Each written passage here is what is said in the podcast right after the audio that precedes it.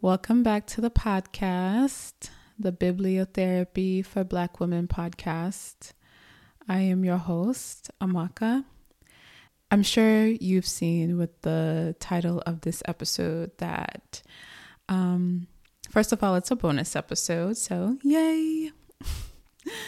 Secondly, I have been thinking of sharing a little bit of my writings with you guys for a little while, and I'll give you some backstory. So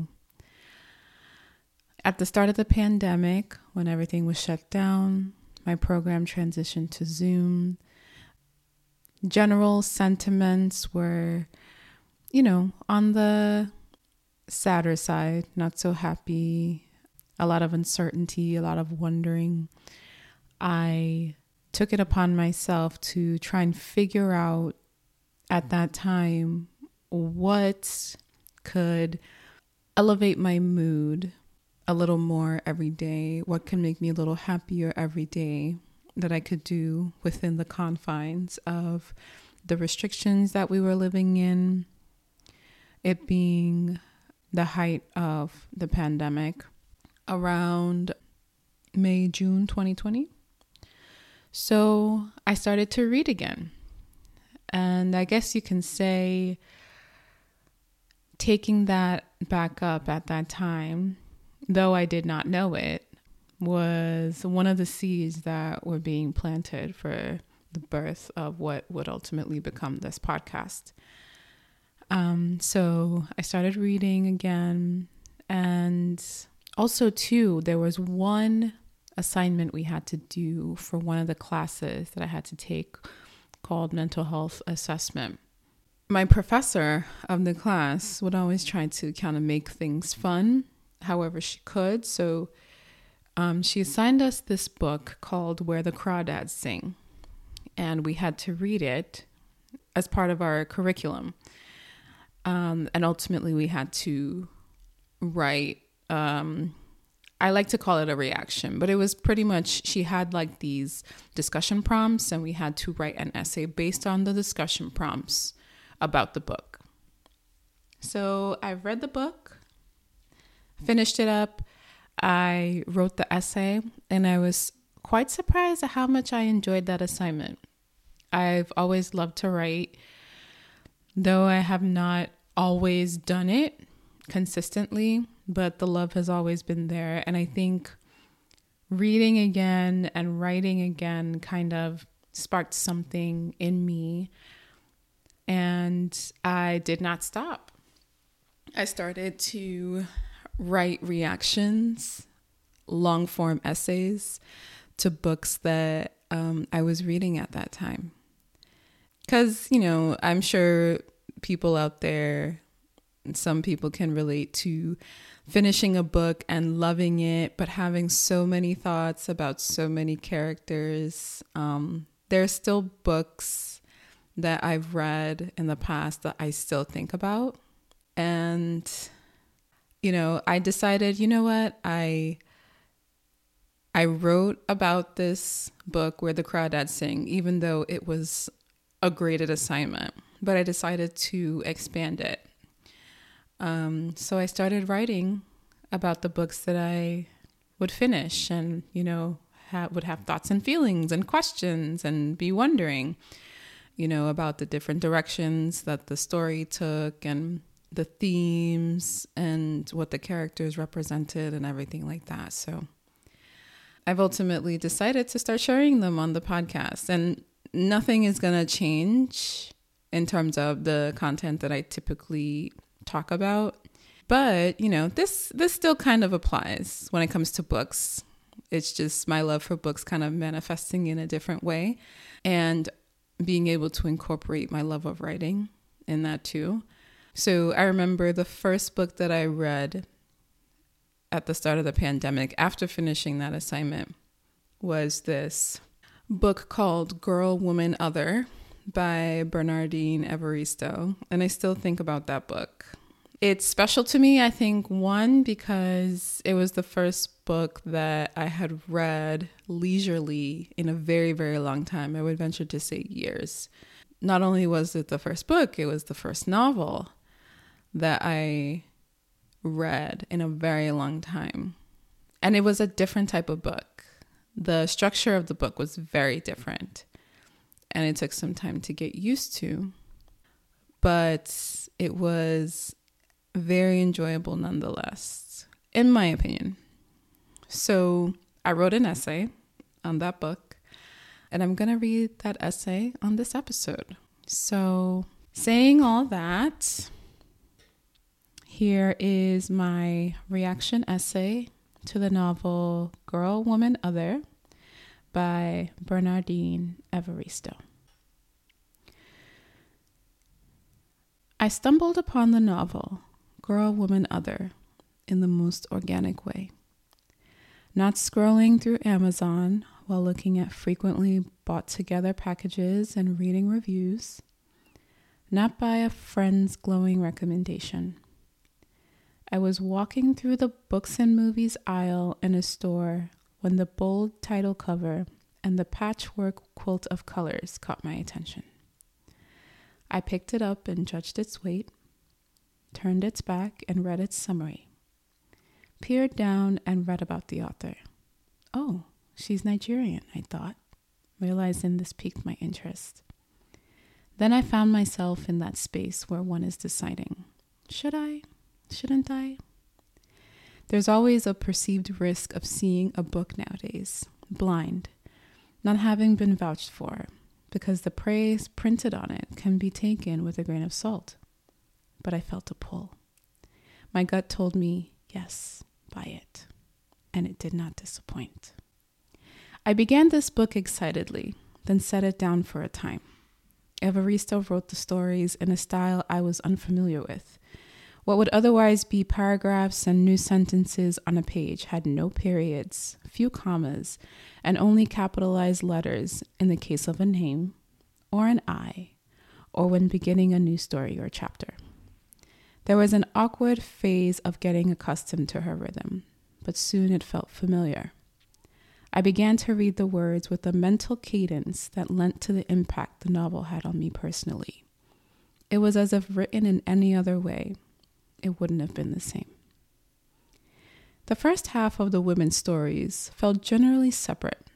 Evaristo introduces you to each character, their world, and the people living in it. Worlds that feel siloed until you continue on, and with each new story, a new connection is discovered among the women in the novel. It often felt like finding a new clue to the mystery of how the lives of these women intersect. I appreciated what I thought to be Evaristo's intentions with how she wrote the stories, poignantly and explicitly implicit with what she wanted the reader to take away. She drew you into their innermost thoughts and forced you to hold space for multiple truths at once.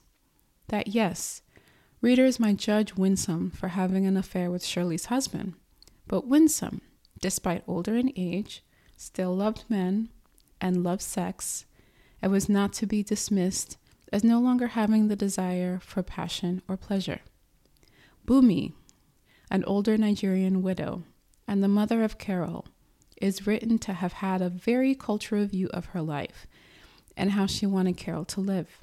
Later on, however, she begins an initially platonic relationship with her employee, Omofe, that soon turns sexual.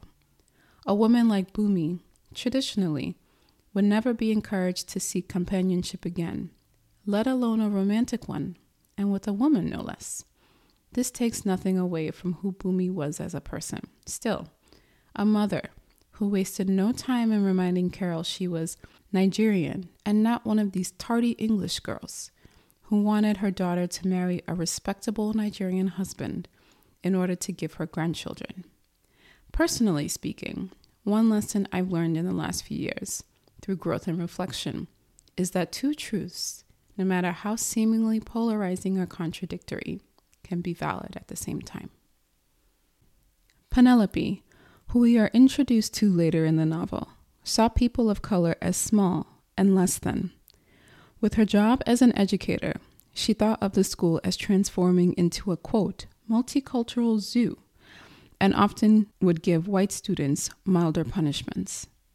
Her view of her world and the people in it were colored with a clearly racist lens.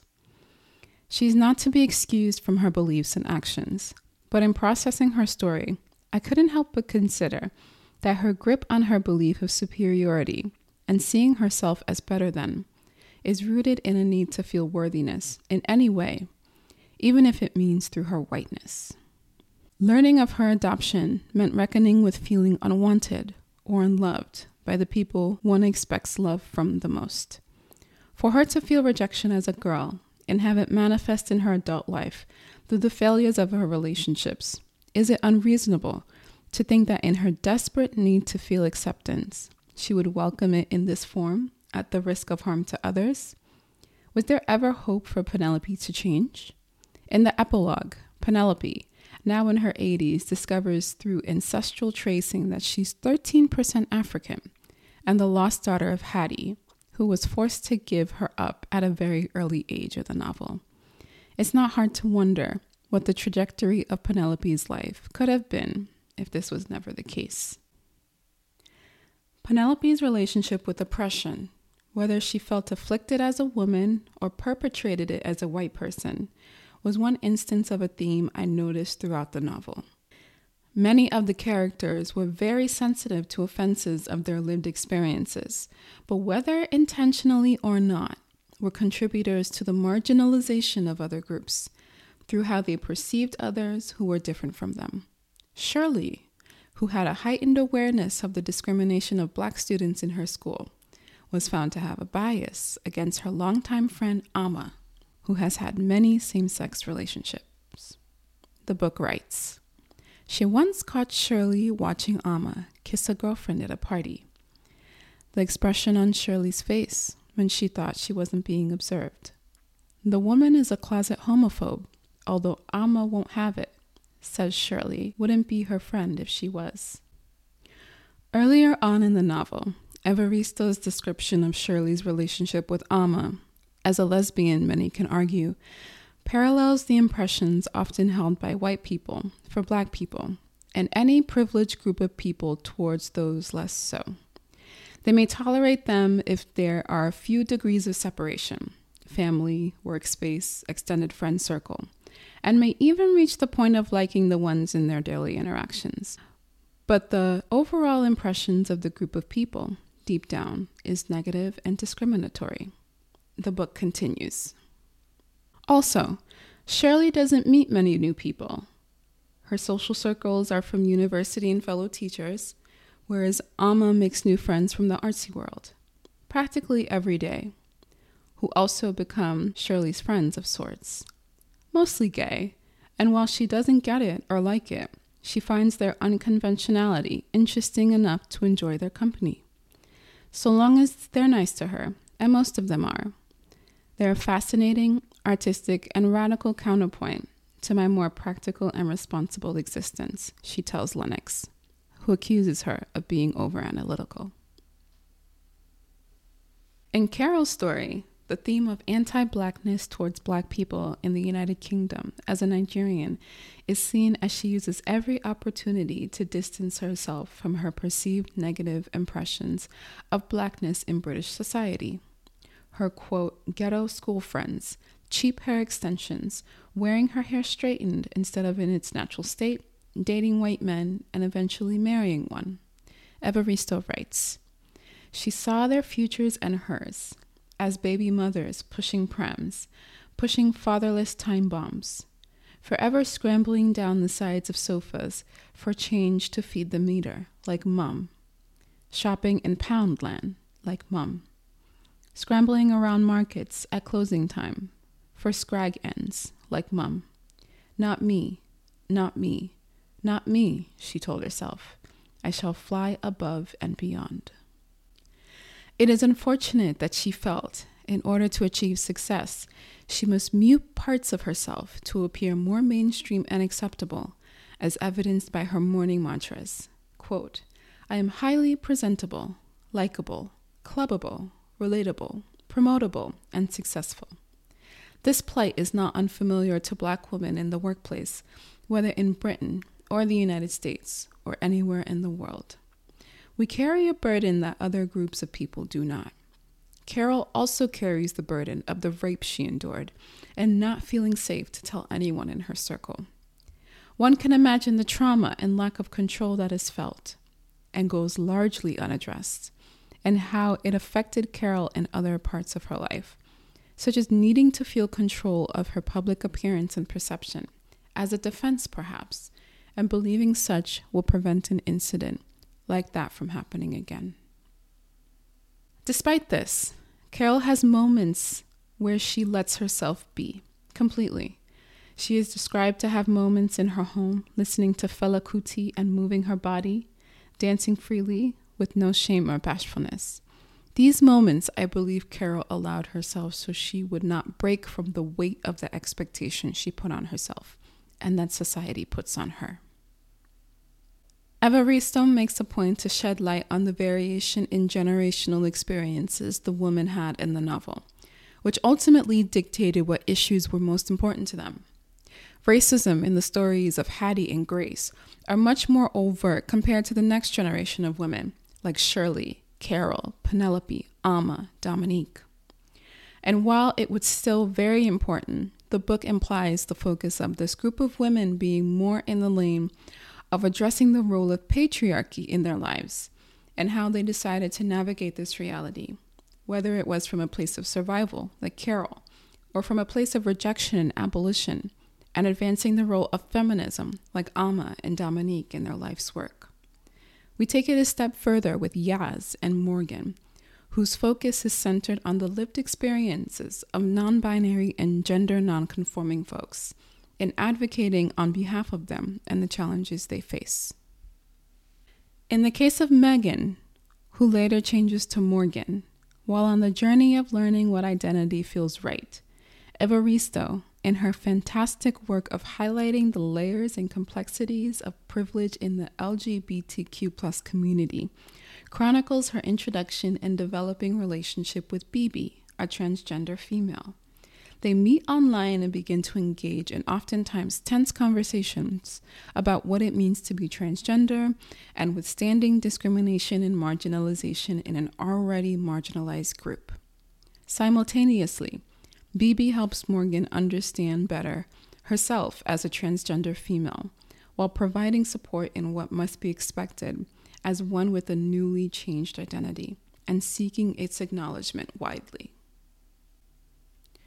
Girl, Woman, Other is unlike any novel I've read in a long time.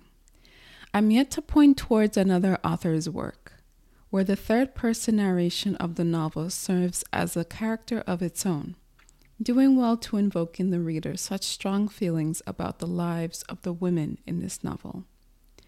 Letitia comes to mind in this regard, a Black woman with a less-than-perfect relationship with her father, and because of this, makes decisions with different men over time that determine the direction of her life. With no acknowledgement or resolution to the pain and chaos that her father caused, he returns home after years, like nothing has transpired. Letitia's story, for me, was the saddest to read. With the sadness, I felt anger at the reality of Letitia and her family receiving no apology or admission of the pain they endured in his absence. The book continues. Then, Daddy turned up unannounced a few weeks ago. Letitia came home to find him sitting on his old armchair in the living room, as if he'd never left it. He was just as huge, his dreadlocks were more gray than black, and he had a big stomach. He looked at her admiringly, lovingly, when she walked into the room. It didn't work out with Marva. He missed his real family. Mom didn't look like she was going to kick him out anytime soon. It was as if her love for him was flowing back in uncontrollable waves. Jason and Jantel sat there, perched on the edge of the sofa, unaware of what to make of this giant who was their grandfather. Jordan had already decided, edged towards his grandfather, who reached out and put an arm around him when he was close enough to be cuddled. Jordan beamed up at his grandfather, with such an angelic look on his face, she realized her youngest son needed her father in his life. I was emotional about how her story ended, but was reminded that such does happen in real life. This was my most poignant takeaway. Whether the stories make the reader feel affirmed or antagonized, they force the expansion and questioning of the dogma we may live by or subscribe to. Life can feel unfair at one moment and redemptive the next. What's important is remembering that the stories of the women in this novel, unfamiliar or not, relatable or not, are worth telling as they are. As always, I want to thank you guys for listening. I hope you enjoyed my essay on Girl, Woman, Other, a novel by Bernardine Evaristo. If there's anyone you think who may enjoy this episode or previous episodes, please share, please recommend. If this podcast or any episode has impacted you in a positive way, feel free to leave us a review on Apple Podcasts. Please follow and subscribe on all platforms. And again, thank you guys so much for listening, and I'll talk to you guys soon. Be well. Bye.